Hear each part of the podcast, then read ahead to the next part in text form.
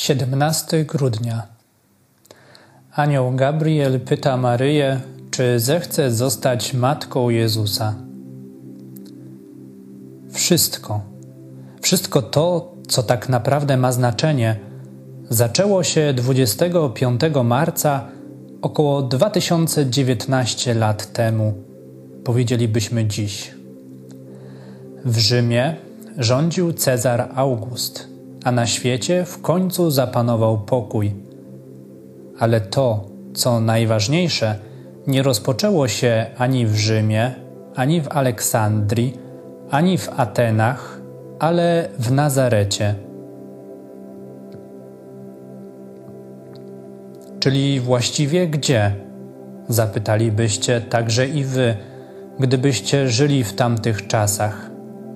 Nazaret Maluteńka wioska, zupełnie nieznana, położona gdzieś w odległym zakątku imperium.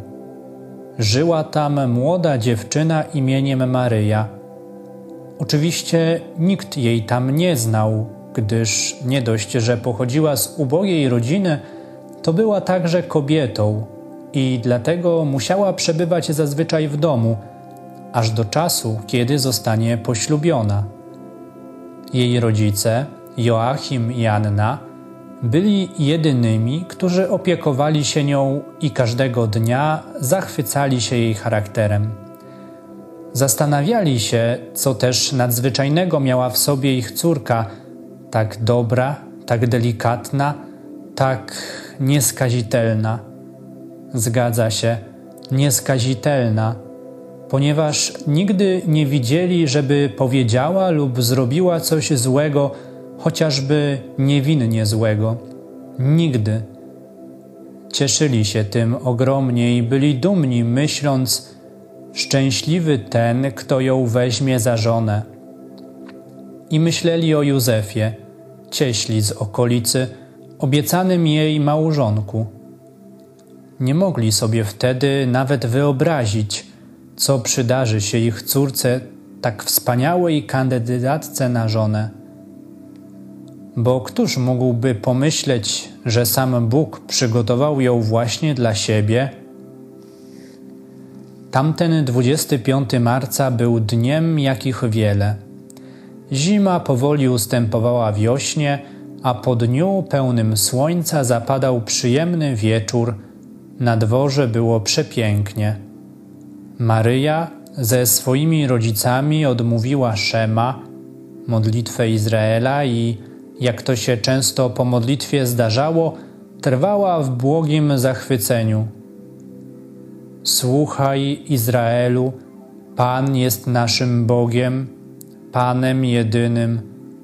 Będziesz miłował Pana, Boga Twojego, z całego swego serca, z całej swojej duszy ze wszystkich swych sił. Jej wzrok, jej oblicze, jej pozycja ciała, wszystko w niej wyrażało odwieczną miłość względem Boga. Poznali się Bóg i Izrael na pustyni, i odtąd owa niepojęta miłość nigdy nie ustała. Owego dnia ta miłość była cała tam w Maryi. Maryja siedziała przed domem i smakowała słowa Szemma, które wciąż były w jej ustach niczym pocałunek, gdy nagle wieczorny wiatr jakby ustał i zrobiło się zupełnie cicho. Była sama. Zdrowaś Maryjo, łaski pełna, Pan z Tobą, błogosławiona jesteś między niewiastami – Pośpiesznie otworzyła oczy, zadziwiona. Przed nią klęczała świetlista postać. Maryja trwała bez ruchu, była przejęta, ale nie bała się. W owym momencie była niczym niemowlę w ramionach swojej matki. Poczniesz i porodzisz syna, któremu nadasz imię Jezus. Dał się słyszeć tajemniczy szept. Ale ja nie mam męża, wyszeptała łagodnie Maryja. Duch Pański zstąpi na ciebie i twój syn zostanie nazwany synem Bożym. Głosem głębokim i mocnym oznajmił jej rozmówca. A oto również krewna twoja Elżbieta poczęła w swej starości syna i jest już w szóstym miesiącu ta, która uchodzi za niepłodną. Dla Boga bowiem nie ma nic niemożliwego. Maryja zamknęła oczy i rozważała to wszystko. Pomyślała, co powiedzieliby jej rodzice, co powiedziałby Józef, co ludzie by powiedzieli, i wyszeptała jakby do siebie: Oto ja, służebnica pańska. Potem dodała głośniej: Niech mi się stanie według Twego słowa. Anioł się skłonił, niczym sługa, który otrzymuje rozkaz od swojej królowej, i znikł. Słodycz imienia Boga, która aż dotąd była na ustach Maryi, zstąpiła do jej serca i do jej wnętrza tak, że poczuła ją całą sobą. Maryja zrozumiała, że coś wielkiego wydarzyło się w jej ciele.